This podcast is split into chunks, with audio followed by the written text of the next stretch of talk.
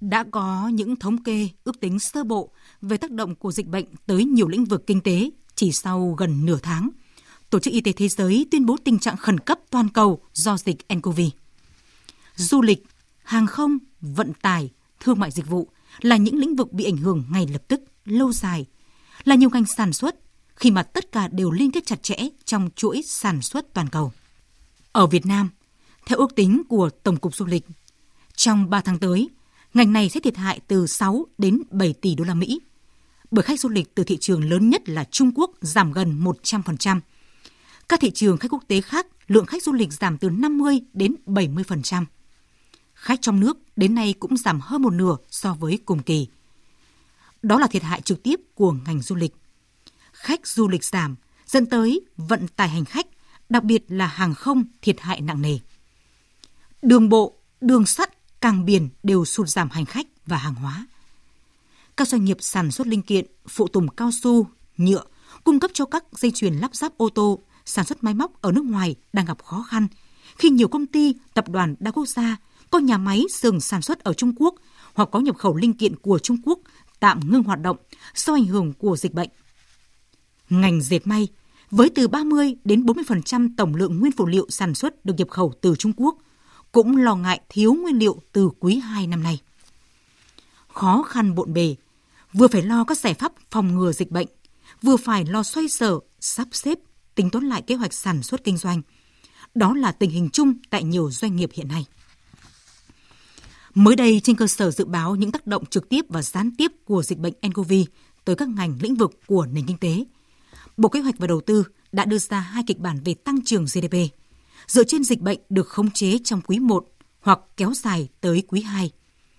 Nhưng tự chung, ở kịch bản nào thì việc đạt được mục tiêu tăng trưởng 6,8% năm nay là vô cùng khó khăn. Nhưng trước mắt, như chỉ đạo của Thủ tướng Chính phủ, chưa điều chỉnh mục tiêu tăng trưởng. Chúng ta hiểu quyết tâm của người đứng đầu chính phủ khi đưa ra quyết định như vậy. Đây cũng là thông điệp mạnh mẽ gửi tới các doanh nghiệp, doanh nhân, các nhà đầu tư về nỗ lực của chính phủ làm sao để giảm thiểu thiệt hại do dịch bệnh tới nền kinh tế, thậm chí có thể chuyển nguy thành cơ nếu có quyết tâm cao và hành động đúng. Và điều quan trọng nhất là sự đồng lòng. Như chúng ta chứng kiến những ngày qua, vì cộng đồng hỗ trợ tiêu thụ nông sản khi gặp khó khăn xuất khẩu cũng là sự động viên chia sẻ cho bà con nông dân. Nghĩa đồng bào thật thấm trong những ngày này. Bên cạnh ngành y tế đi tuyến đầu trong triển khai chống dịch, thì hậu phương như ví von của Thủ tướng, các bộ ngành như nông nghiệp, công thương cũng có những hành động rất kịp thời, đề xuất các biện pháp tháo gỡ ách tắc nông sản, rồi tính đến những giải pháp mang tính căn cơ để tổ chức lại sản xuất nông sản, hệ thống phân phối trên thị trường nội địa và tính toán chiến lược xuất khẩu.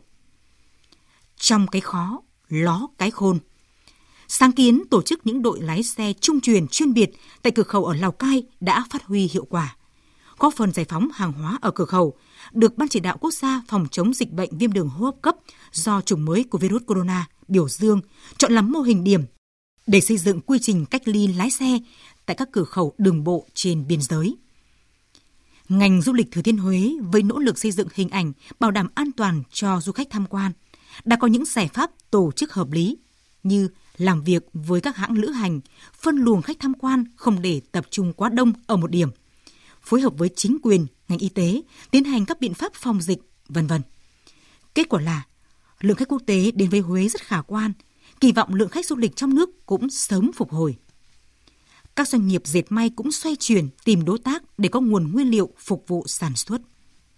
Thái độ bình tĩnh, không chủ quan nhưng cũng không bi quan, như lời Thủ tướng nhắc nhở là tâm thế để chúng ta đối phó với dịch bệnh, để có thể phát huy tối đa bản lĩnh và trí tuệ Việt Nam, vượt qua khó khăn thời kỳ dịch bệnh, tiếp tục đà phát triển trong giai đoạn tới.